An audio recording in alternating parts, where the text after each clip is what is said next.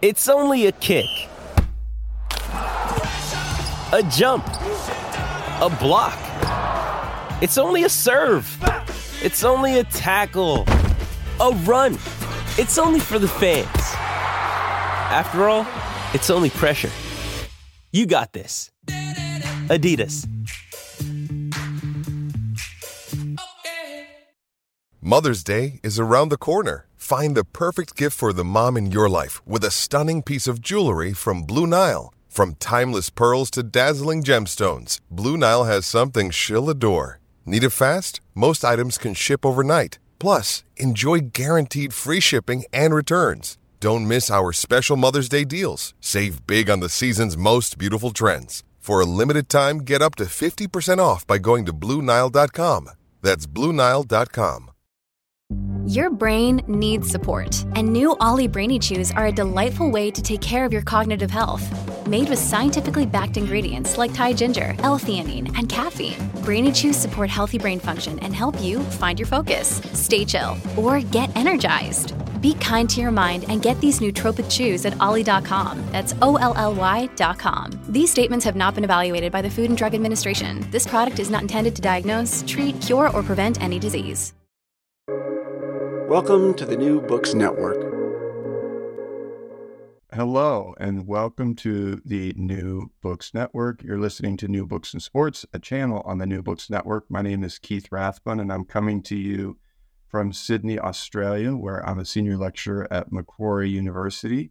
And I'm here today speaking with Corry Cropper, who's a professor of French at Brigham Young University. And he's one of the two authors of a fantastic uh, new book and one that had me laughing a lot, actually, in a, in a really good way, uh, called Velocipedomania, A Cultural History of the Velocipede in France. It's out with Bucknell University Press this year, so it's hot off the presses. Uh, and again, the two authors are uh, Corry Cropper, professor of French at Brigham Young University, who we're speaking with today, and also Seth Whidden, professor of French literature and fellow at Queen's College, Oxford. Uh, thank you so much for joining me today, Corry. Thank you. It's great to be with you. And I, I, I mentioned before we started interviewing, um, I, I, love this book. It's not, I, am a French historian by training, but I do the new books in sports. It's not often I get to um, read new books uh, in French history, uh, in French studies, as, as well as reading something in sports history. And this book was just a real pleasure for me. Um, so thank you for, for writing it. And I, I was wondering, uh, we were talking a little bit before, and I said, "Oh, well, I always ask first, um, yeah, how did you develop this project?" And and Corry said, "Maybe ask me first how I how I became a cyclist." So Corry, why don't you why don't you start us off? How did you get into cycling? Well, I uh, think thanks for having me on. First of all, Keith, and I I uh, this has been a really fun project for both Seth and for me. I think because we both do bike, and it's a passion outside of the academy for us. And uh, I, uh, uh, the my story, I grew up in in uh, Western Idaho, and in the late '70s there was the uh, oil crisis, and it meant that gas was rationed, and um, it meant that we all had bikes, and if I wanted to go to get to school, to get to church, to go fishing, it was Idaho. Uh, I had to ride. And so this is where I took up biking as a purely kind of utilitarian thing. But I my the, the story I do want to tell is I got into racing with other nine and ten year olds in my hometown. We would race around our elementary school. It was on a block, and I was uh, set out on a race one afternoon after school, and I, I think I would have won this one, Keith. I was way way ahead. hit, hit some gravel in the in a corner and went down and uh, broke my front teeth out. And I remember going back later. I went home and my father wanted to take me to the dentist, but he wanted to go look to see if he could find the teeth. And it was all this white gravel. so there was no way. So I still have uh, uh, crowns on my front teeth from a bike crash I had when I started to bike back during the oil crisis in the late 70s. So so that's that's my story. I, I kept I, I biked again. Uh, I saw the Tour de France for the first time in Toulouse as a 16 year old exchange student, And I biked in France when I was an LDS missionary in the late 80s, early 90s, rode all around, crashed, did the whole thing. And then I kind of got away from it until uh, here in Provo, Utah, where Brigham Young University is located. Um, a colleague of mine introduced me to it, reintroduced me to it, and and it just really took. Uh, and so I, I bike as much as I can. I tell new faculty here at BYU, I do training for them occasionally, and I always say, if you aren't biking, you need to start so you can get out of town, get into the mountains, and just refresh your soul and your mind, and and come back and be a better teacher and scholar because of it. So, so that's my my uh, my bicycle history. It's um I mean, not to go too far afield from the book right away, but uh, I, I hear some of the same tensions in the book in your description of biking. It's both pleasure and at the same time kind of practical and utilitarian.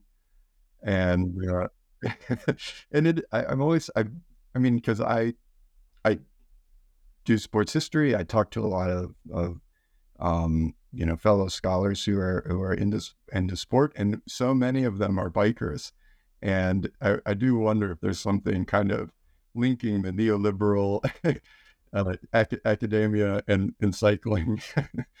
um, yeah, right. It's uh, it's certainly possible, but it's I think it's uh, you know as a professor at least that my schedule is flexible enough that I can go biking when the weather's good, and then if I have to work later in the night or uh, get up earlier, it's I'm able to do that. So um, maybe the flexibility of our schedule lends us lends to biking as much as anything else.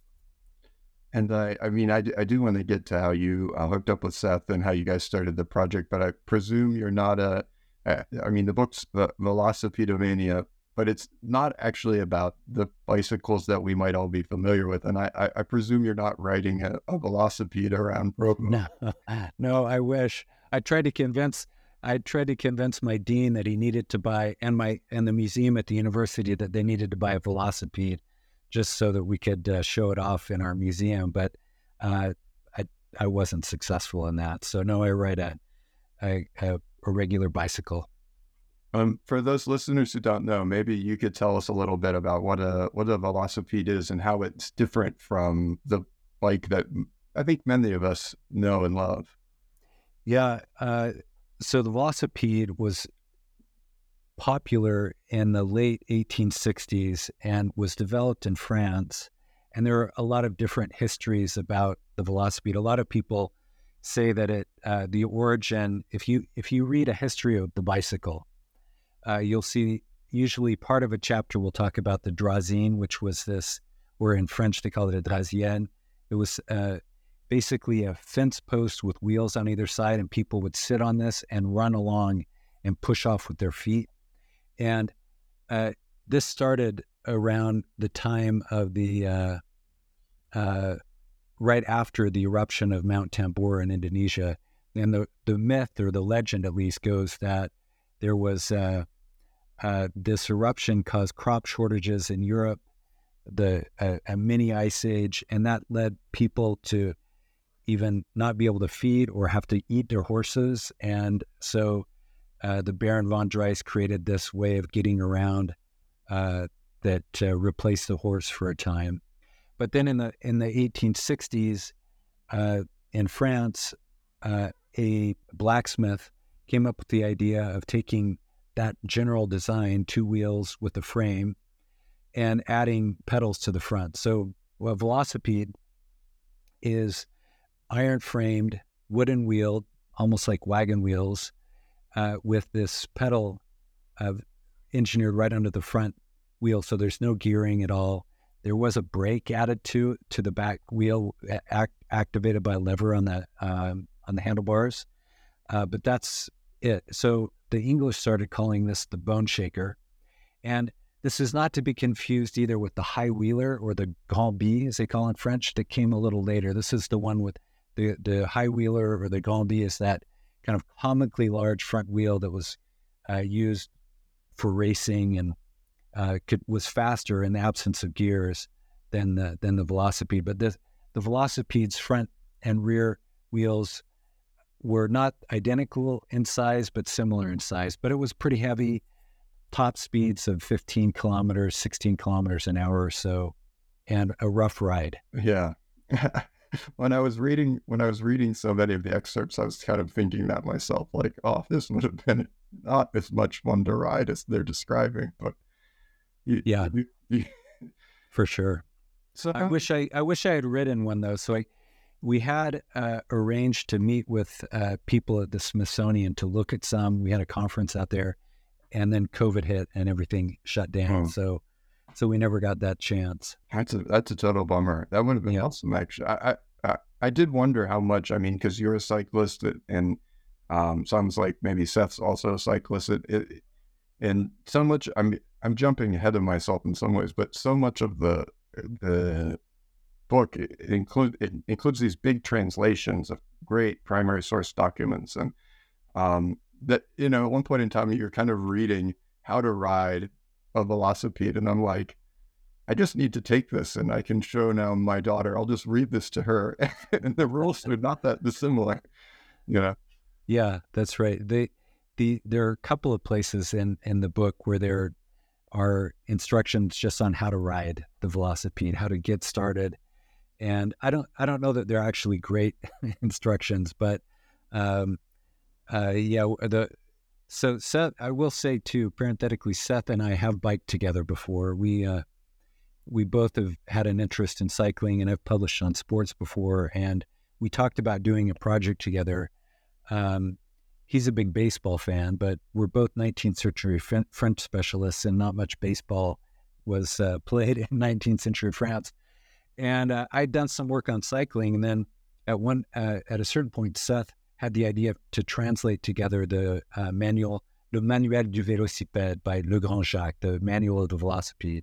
So we started working on that and just realized how much material was out there and expanded it into into Velocipedomania, the book that we ended up publishing. Yeah. So can you can you uh, again like I for people who haven't read it, can you c- kind of walk us through a bit like what, what how do you classify this book in terms of genre? Like what were what were your goals?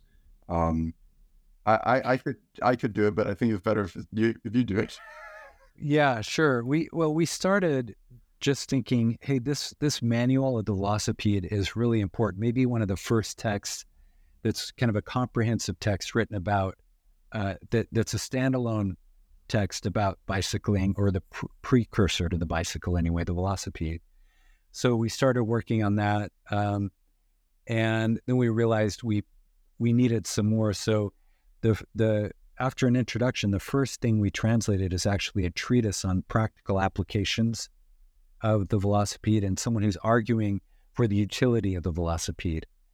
Uh, and then um, we saw there were a number of theatrical um, productions that included velocipedes, including the operetta that you mentioned uh, called Dagobert and his velocipede. That we translated that as well.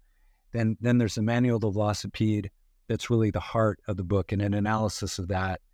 And then we included a few poems uh, that about the velocipede. One that was written in Latin by a French high school student. We translated that. So we wanted to make all this available to an English reading audience, and then make it coherent through our introductions by explaining how the velocipede fit and reflected 18 late 1860 French culture, and how it also created uh, ideas and a kind of culture that extends to the modern bicycle.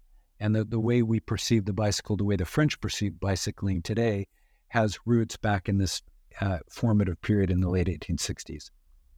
Yeah, I, I, I finished the book um, completely convinced and charmed. And I, I, I, like I had mentioned before we started recording, that Dagobert and his velocipede um, when I when I read that, I was just laughing out loud because it's just really funny, and I, I, I immediately wanted to see it staged. I was like, this is like a perfect uh, a perfect little a perfect little operetta that would be fun to see.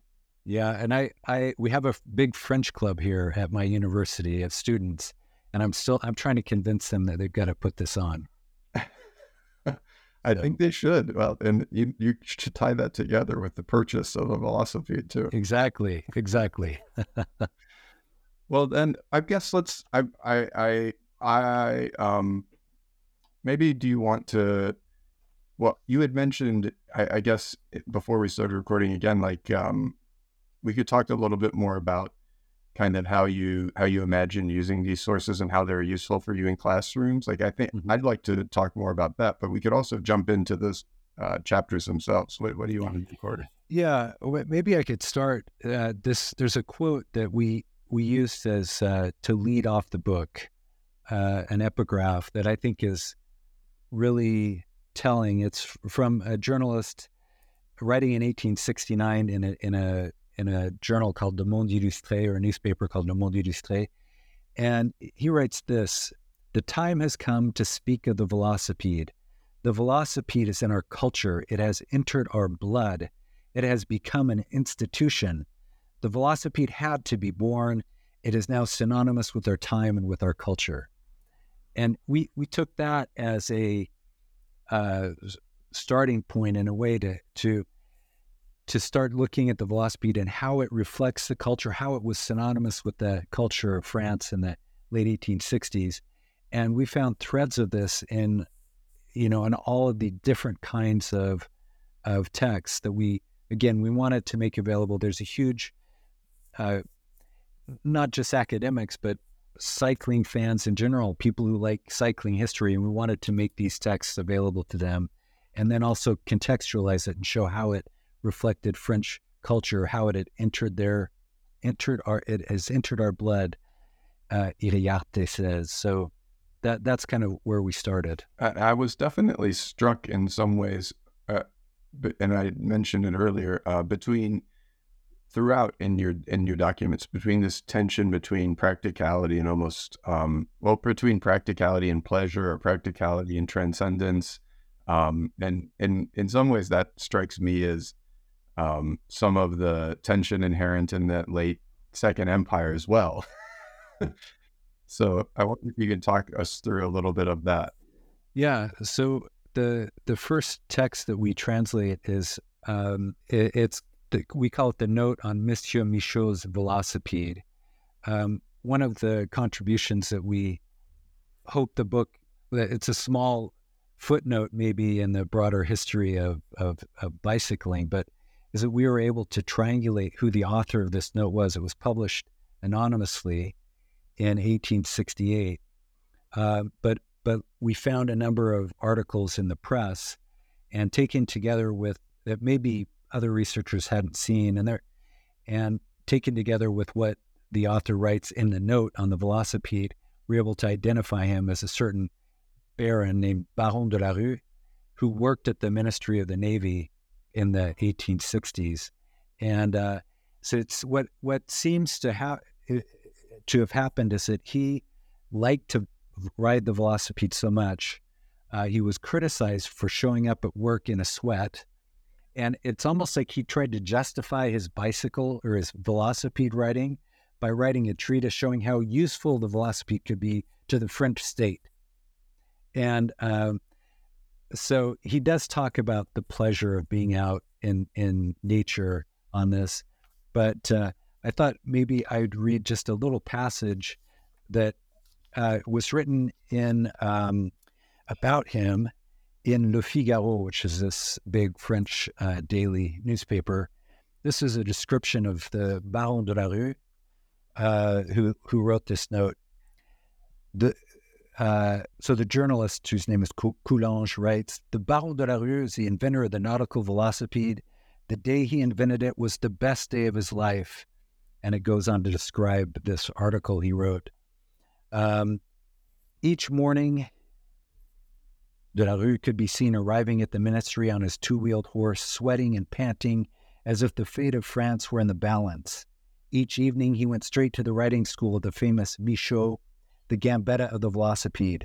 In the office, he spoke only about velocipedes, thought only about velocipedes, breathed only velocipedes. When he would blow his nose, he did it velocipedically. It appears he hadn't changed and that he spends his time, he's been transferred at this point to uh, a port out in uh, in Brittany. He spends his time navigating the port on his famous nautical velocipede. in his neighborhood, they all call him the sub prefect of velocipedes. So I, I, I think all of uh, those of us who are cyclists can relate to this idea of uh, merging our passion of cycling with our work. And he may be the first person to do that in writing, and I'm certainly his descendant in that respect. I definitely um, appreci- appreciated this particular document because it kind of lay and, and you see it you see it um, again in the manual of the velocipede, but it comes out very clearly here in this first document the kind of way in which um, someone's per- personal passion um, they find ways of kind of making it modern and useful. and maybe maybe it's modern uh, already, but for him it was it was clearly about passion. yeah. Well, there eh, you mentioned the paradox, but this is one of those paradoxes, right? You've got this. It's uh, um, modern. It's this new technology that people are trying to get accepted, and then at the same time, there's this just sort of almost aesthetic pleasure of writing, of feeling the wind uh, uh, in your, you know, in your face, and of getting out of town, which Rue, this the author of this note, talks about too. Um, but but he's he does spend most of his time saying, "Here's how this could be useful for making France, second Repub- second Empire France, move forward and be uh, be better." He talks about, for example, um, rescue operations. People will be able to get to where they need to go more quickly. More territory can be patrolled and protected from poachers by uh, uh, rangers. Uh, commuting will be faster. Information, tele- telegraph, telegraphs will be delivered more quickly. Mail can be delivered more efficiently. Um, and that that is kind of the essence of what he's trying to accomplish here is is argue for the utility based on what he and I'm quoting him, his extensive experience writing. Yeah, it was kind of taken by both that in this in the note and also in the manual de velocipede how much um, the the discussion of its efficiency is very scient- scientific and technical. At one point in time, I'm like, man, I feel like I should have paid more attention in my physics classes. You know? Yeah, it, it's interesting. Kind of walking you through the the effort it takes to move the velocipede this much, but at the grade of this, well, you can still yeah. walk on it and lean on it. And yeah, and and it, it, that's uh, Le Grand Jacques in the Manual de Velocipede goes into these really detailed calculations of how much energy you save by velo- riding a velocipede versus walking, and uh, yeah, it's uh, it, it is almost.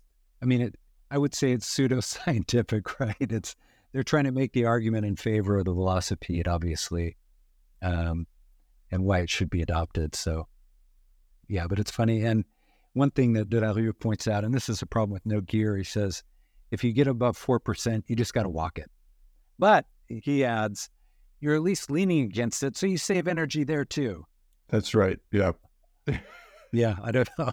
That doesn't sound like a great argument to me, but I don't know. I, I, I walked around. I walked around a lot in the last six years with a with a stroller, and oh, or yeah, you can only go leaning on a stroller. That's right. Yeah, exactly. Can lean on it. Yeah, but that might just be my experience.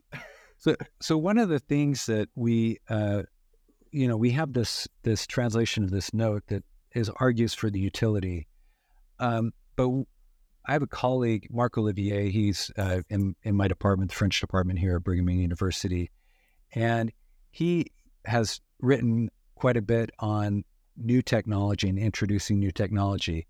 And his argument is that the the usefulness only takes you so far. The argument for utility is limited.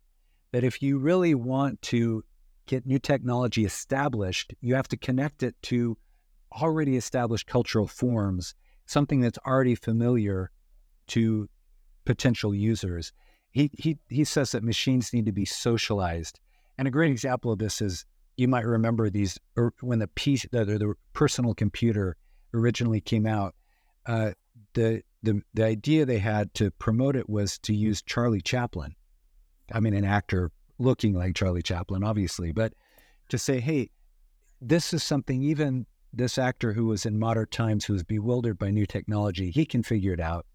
And there's a connection to something that the public is relatable to. And um, so we see that that's kind of we shift in the book from this discussion of the utility to and even you know the the introduction to the manual on the velocipede talks about mixing the useful and the beautiful, l'utile et le beau, and and that's how we ended up. That's one of the reasons we wanted to include this uh, um, the the operetta that you mentioned. Yeah, well, I love the I love the whole um, chapter, and then obviously the operetta after about velocipedes on stage, and I was really kind of, um, you know, thinking about thinking about you know the way in which stage productions sometimes take on these these fantastical and almost un, untried or untested elements and how they really become part of the show. So maybe you could tell tell us a little bit about what when do we first start seeing or reading about in this in the circumstance velocipede on stage and how are they being used in these um, these stage productions in Paris? Uh, we w- to back up just a little bit. An important development happens in 1864, and that's when uh, Napoleon III's government decides to deregulate theaters. There was a limit on the kinds of uh, and the number of plays, and uh, it was controlled by the state in an effort to promote certain types of of productions. After 1864, uh, it, it's completely freed up, liberalized, and uh, so you see new new genres developing, and so there are like these acrobatic performances, and that's where the velocipede is originally used on stage. Michaud's son, Michaud, who's this uh, there, I should mention parenthetically that there's debate over whether or not Michaud should be given credit for inventing the velocipede. Uh, he was uh, uh, a, a metal worker um, and a, a smith. Uh, and but what's clear is that in the minds of the public, he was like he's at least he's the mythological creator of it. You know whether he did it, or it was the Olivier brothers, or there are other pe- names that were suggested. The public associates the velocipede with him, but close parentheses there. But his son was a promoter. His and they would do these exhibitions along the quay of the Seine River. They did a number of uh, acrobatic acts in in plays in uh, revues on stage in Paris in 18, 1868 1869. Uh, and then you start to see the velocipede take on another a life of its own outside of that merely acrobatic performance, but uh, become part of the uh, the action in the plays, part of the part of the narrative. So maybe uh, we can talk then about the play that you all um, translated and how you how you did the translation and and uh, tell us a little bit about uh, Dagobert. Yeah, so Dagobert and his velocipede. Dagobert is a French king uh, from the seventh century. Um, the advantage of Dagobert versus, say, Louis XIV or Francois Ier, some of these other kings, is that he was relatively uh, unknown, and there there there wasn't uh, um, a great deal of political resonance. So the French could kind of write onto this king what they what they wanted. Um, so it's the the operetta is set in the 17th, and what he's known for actually is from a, a song, a Revolutionary era song that kind of made fun of the nobility, and he's known for putting his knickers on backwards. That's the lyrics to a song, and um, uh, so the that song appears in this operetta. And operetta means that it's partly sung, partly uh, uh, in regular dialogue, and and that that song, the uh, the the song about Dagobert is is a theme that runs through the music, and and I'll mention here too that if you're interested in listening to the music, uh, velocipede.byu.edu, and we've recorded. I had a student um, actually uh, play this on the piano and record it, the all the music from the operetta. I didn't sing anything to it. I'm, I'm sure you'll be disappointed to hear that, Keith. But but I did. But all the but all the music is there. In addition to other songs that were inspired by the Velocipede and uh, published in the same period, 1867, 68, 69. So if, if, anybody wants to listen to that, but the the song "Ne Bon Dagobert" is a theme throughout, and uh, uh, so the the one of my favorite parts of doing this project was actually translating the songs, and I I, uh, I hope that the rhyme and the some of the spirit of that came through because I tried to preserve the rhyme and the meter as much as possible as well when when uh, I worked on this part, and then of course Seth Whidden, my colleague in Oxford, who worked on this with me, he corrected it. But I taught a class on the operetta, 19th century French operetta, uh, a couple years ago, before as we were working on this, and I uh, I brought it to I, so I had my students read it, and I gave them passages and asked invited them to try to translate it. And this operetta is full of puns. Some of them are are just terrible puns, real groaners. Um, but uh, I, am one of them. If, maybe I can describe it just to give you a sense for the kind of challenges we had translating this.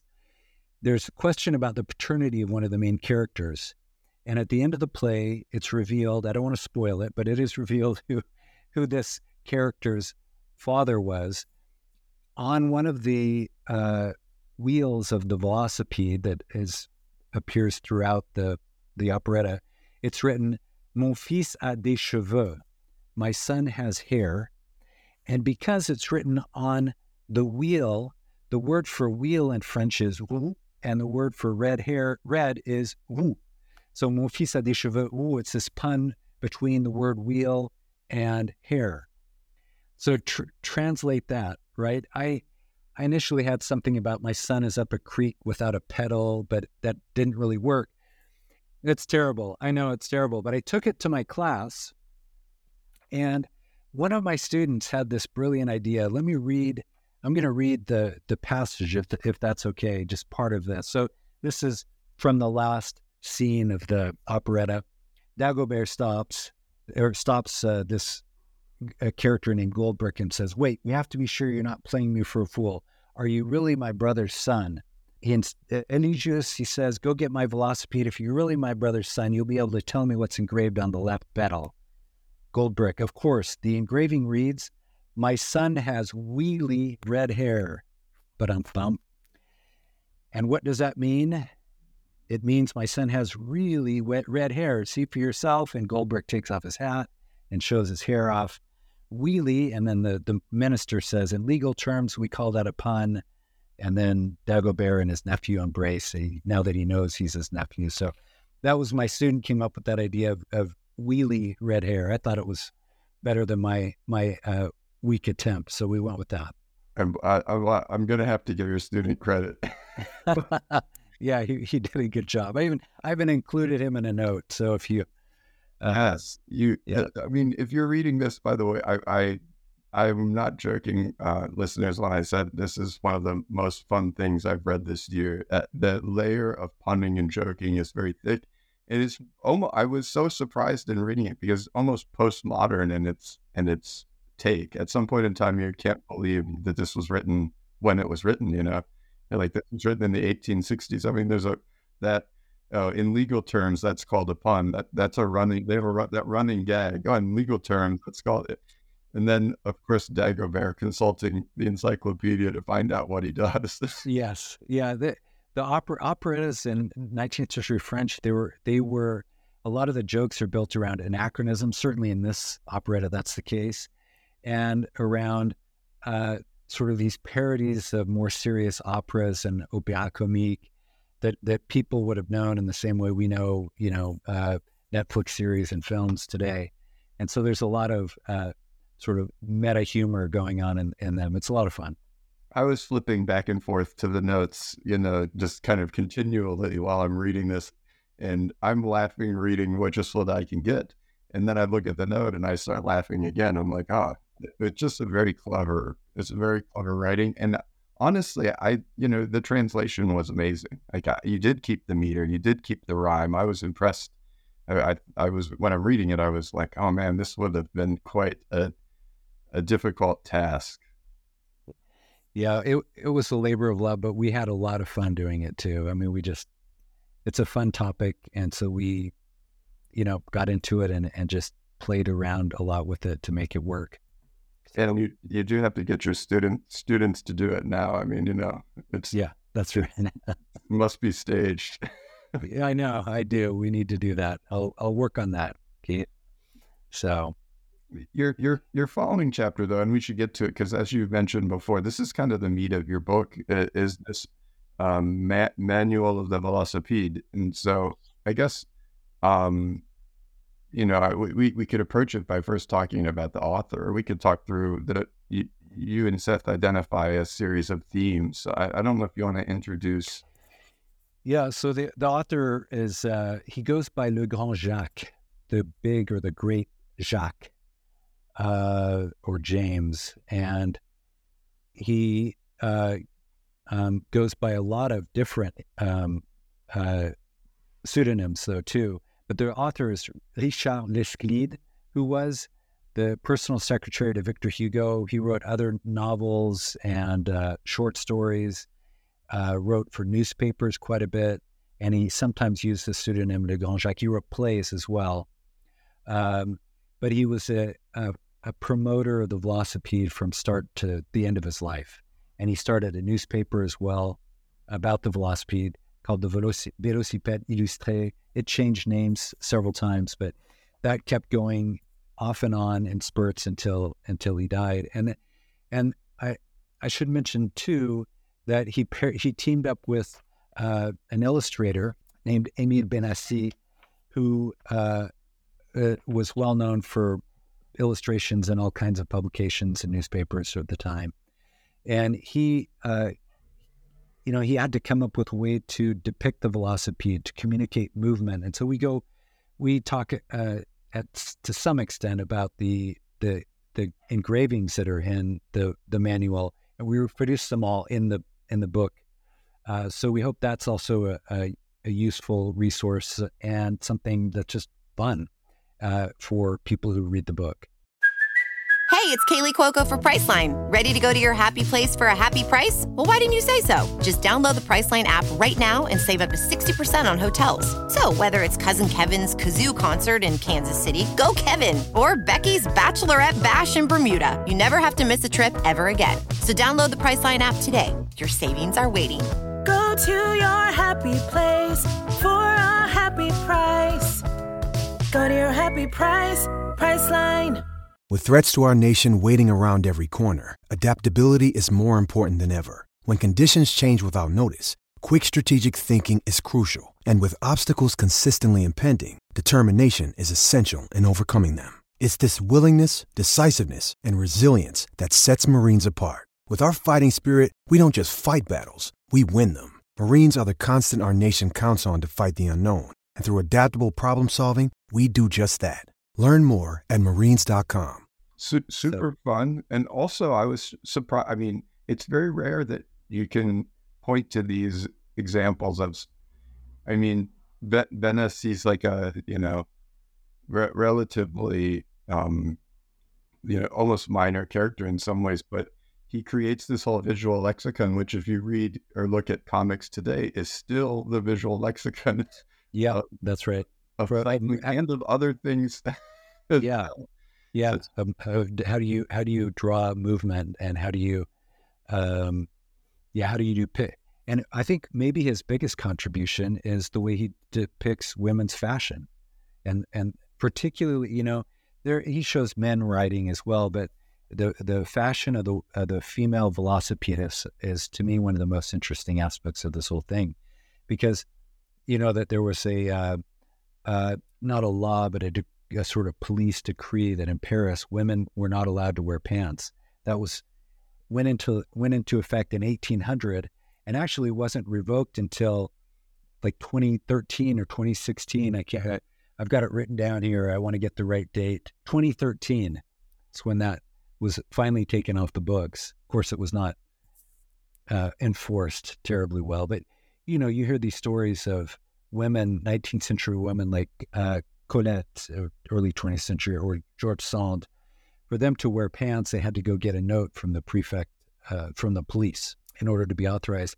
But it seems that women could, that they, they flaunted those rules starting in the late 1860s when they when they started writing velocipedes, and in 1892 it was that rule was amended to allow women riding bicycles to uh, dress to not wear a dress but to wear uh, wear pants, and you see the fashion in in these engravings and the contrast between the women on the velocipede and the women who were on the side of the road watching almost longingly, you know, seeing these women in free flowing and clothes they can move in right past. I mean, gender is an enormous, um, an enormous theme of this manual. And mm-hmm. honestly, I mean, I, I have to admit, I was a bit surprised that even at such an early date, we see, I mean, um, not equal attention, but almost equal attention, and sometimes more attention uh, paid to women as to, as to men. So I wonder if you can pull apart some of the the ways in which gender is being um, commented on or what, illuminated by the this manual. Yeah. Uh, for, first of all, uh, this 1869 is when a lot of the feminist movements in France really get off the ground. Uh, Maria Deraismes, André Léo, they publish uh, a, a, text called Nos droits des femmes, a journal. Um, and so you see the first feminist movements uh, proto-feminist movements, right? But the first idea of women organizing and pushing for rights, for equal, for education for girls, uh, that's happening right as the Manual de Velocipede is being written and published.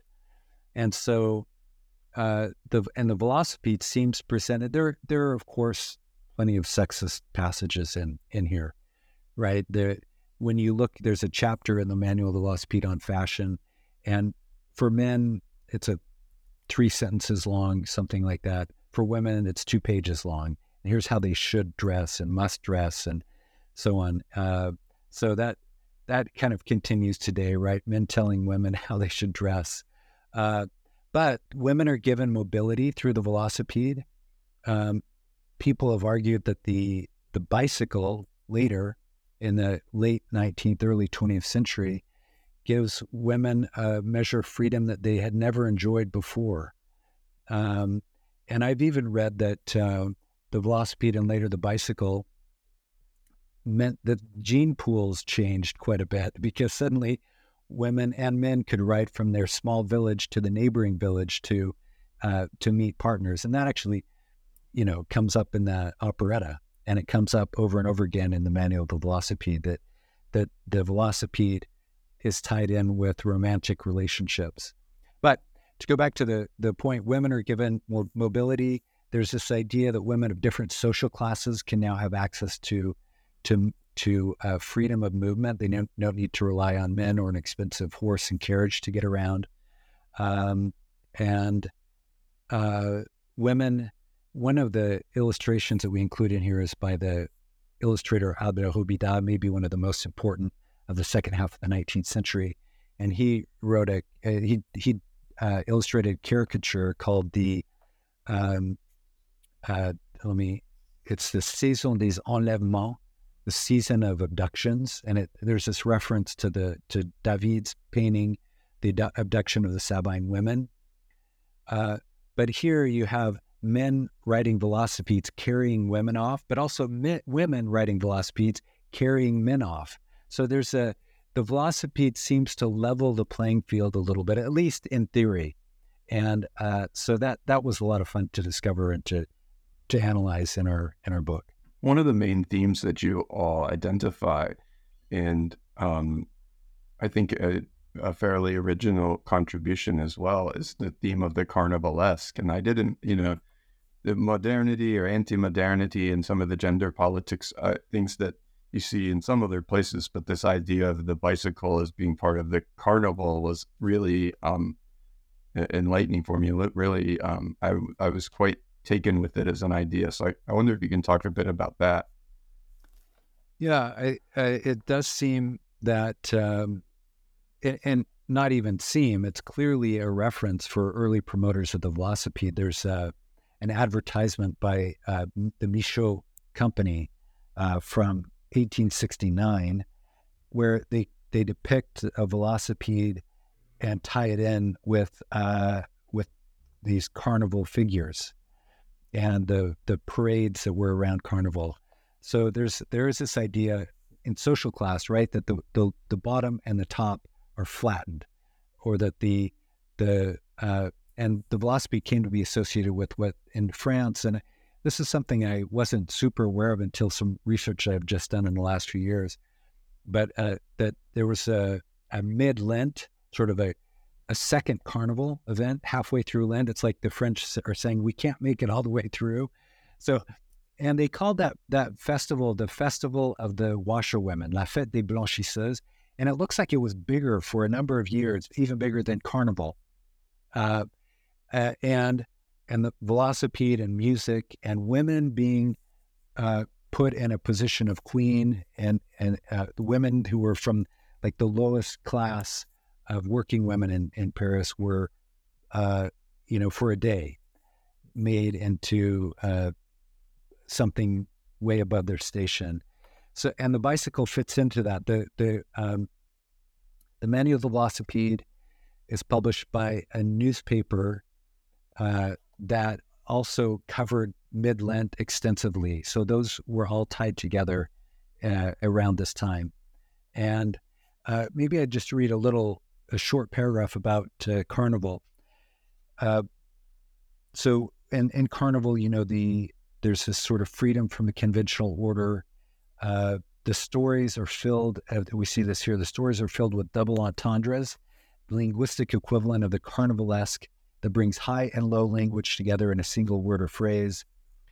Uh, continuing by describing and depicting the velocipede as enmeshed with Carnival, Lesclide and Michaux succeeded in weaving it into the fabric of a popular festival and grafting it into a centuries old tradition associated with freedom, fun, and fancy.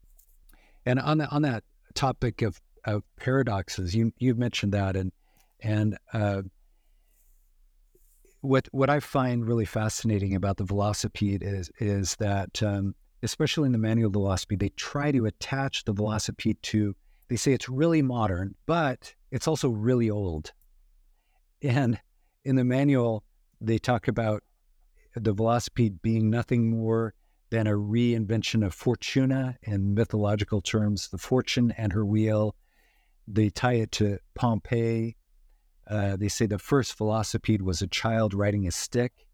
Uh, and they even, uh, or the, the author, uh, Le Grand Jacques in the Manual du Velocipède, he goes so far, if I could read this passage from it, quite seriously, the first child riding a stick, this is a chapter on the history of the velocipede. The first child riding a stick like a horse is a primitive inventor of the velocipede. Everything else is just improvement after improvement. It is even possible that the child in question was Abel and his brother Cain, which places the origin of this machine at the creation of the world. so, uh, I, I just find that I love that. I yeah. hundred percent convinced right away. I was like, of course. Sometimes you read something, it just has like the, it just has the, it's just self evidently the case. Like, oh. That's right. Yeah. so anyway, it's so kind of outrageous, but it, it makes sense in this carnivalesque world of the uh, of the velocipede and the various paradoxes here. So you have this modern, ultimate, uh, you know, this symbol of modernity tied back to Adam and Eve.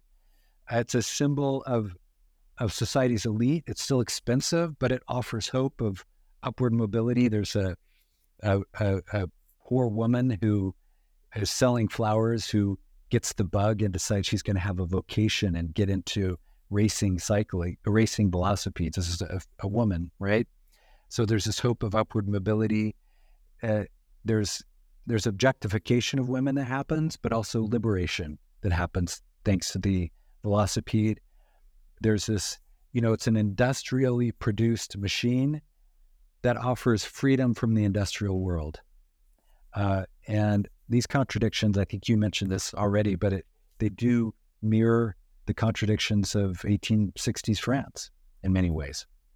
Yeah, no, I I, we could keep talking about some of this even, even more, but I don't want to. I don't want to take up all of your time because I like I'm now you're mentioning this. I'm thinking of the small chapter in the manual where the men are watching the women uh, race, and they're talking about the different kinds of races, and you have almost different stock characters of of men and different stock characters of women they're watching um, race. And I was taken by the idea of slow racing. I wanted to learn more about slow racing right away.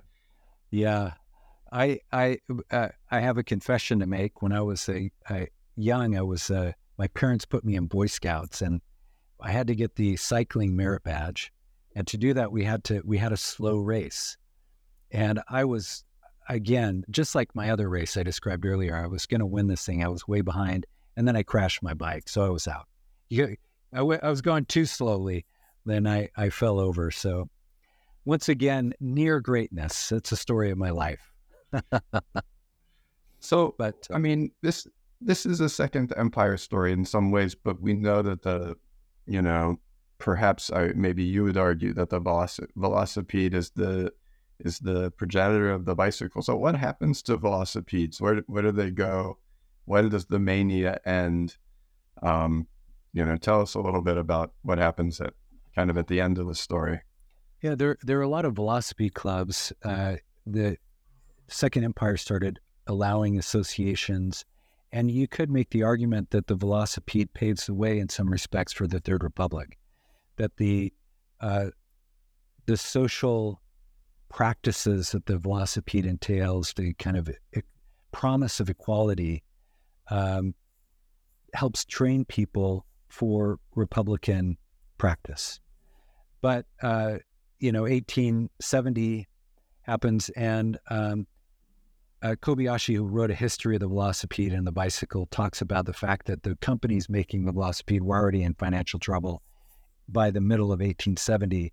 But then at the end of 1870, there's the Franco-Prussian War, uh, 18, early 1871, the Paris Commune, and uh, in the conclusion of the book, we talk about uh, various reactions to the velocipede. During that, uh, people wrote about it, and the velocipede, because it was associated with freedom and with the carnival seemed to clash with the seriousness of the Franco-Prussian War and the siege. So the the velocipede kind of fall it does fall out of favor.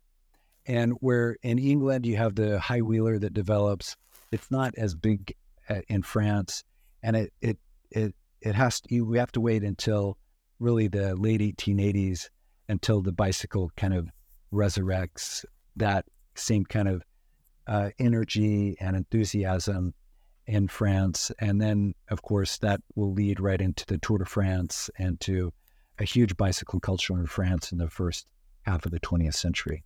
Yeah. Yeah, I was totally uh, when I'm reading it my when I was reading it myself, I was trying to decide for myself, um, you know, how much is this a precursor? How much is this not a precursor? But I was taken by the idea. I, I look so much at associational life, but in the 30s and 1930s and 40s.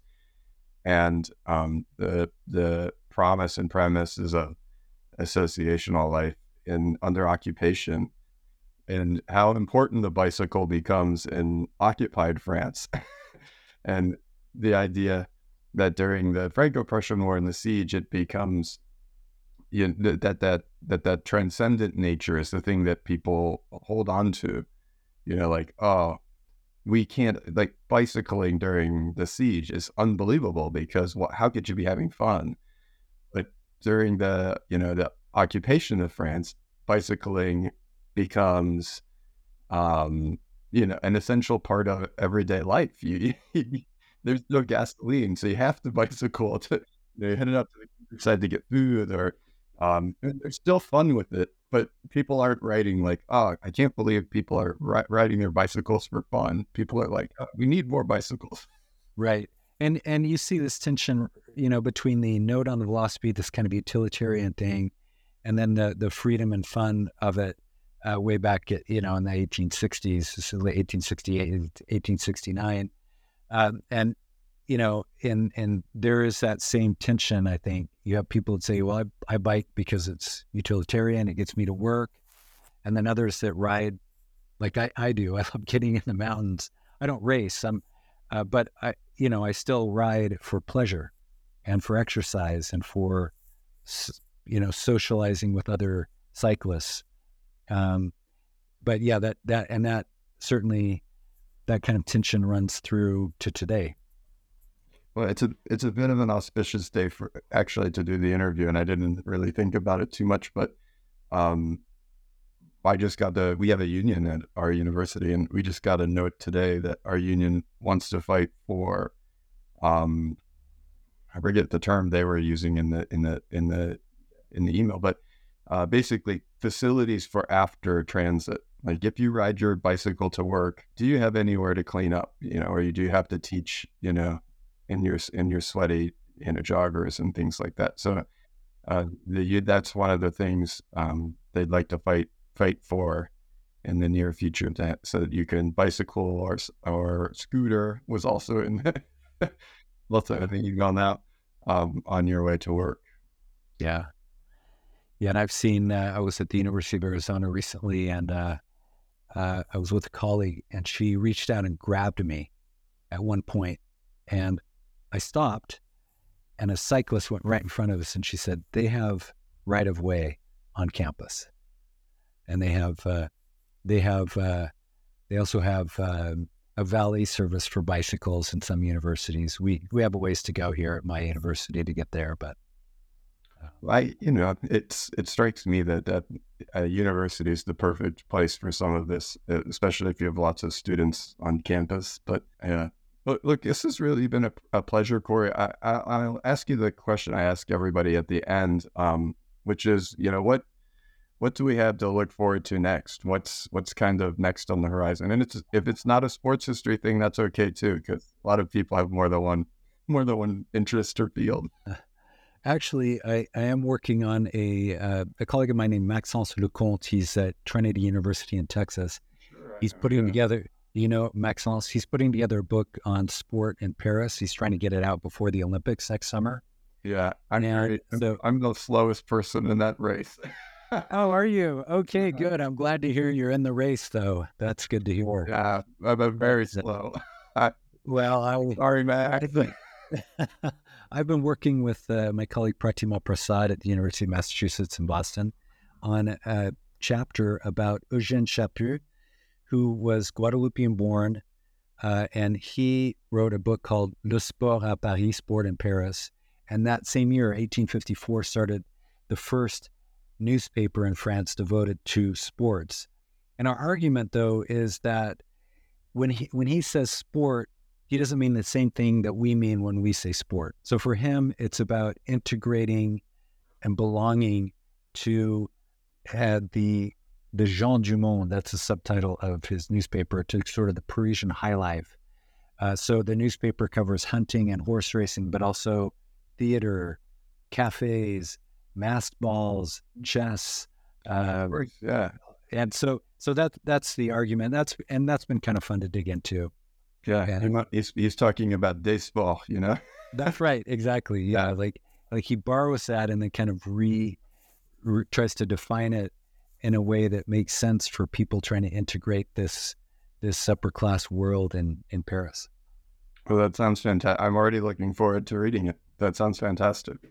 Well, and I'm looking forward to reading what you, uh, even, even if it's a little slow. I'm I'm happy that you're on that project. That's that's yeah, good. No, uh, I'm just writing about Aus- Australians and uh, New Zealanders, Antipodean sportsmen who come over to Paris and the role they play in in shaping French thinking about different kinds of rugby.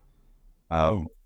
But it's just a, a, sideline for me in some ways because during the COVID era, it was hard to get over to France to do any research. So I had to look at local, more local sources. Well, maybe that will help me get over my depression of France losing in the World Cup and the Rugby World Cup. Uh, yeah, but, I don't but think... we don't want to we don't want to start down that road, Keith. No, well.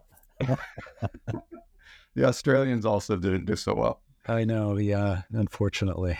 Uh, well, thank you so much for joining me, uh, Corry. Uh, and thank you, everyone, for listening. I've been speaking with Corry Cropper. He's a professor of French at Brigham Young University, and he's one of the two authors of a book that's just fantastic and and frankly from my point of view um, useful for uh, scholars doing their own research but also would be really uh, great to bring into classrooms Uh, the book is Velocipedomania, A Cultural History of the Velocipede in France. It's out this year with Bucknell University Press. So I should mention the other author, of course, Seth uh, Whidden, who couldn't join us today. He's a professor of French literature and a fellow at Queen's College, Oxford. But thank you, Corry, for very much for joining us, and it's really been a pleasure to have you uh, here today. Keith, it was a blast. Thanks so much. All right. Thank you all for listening.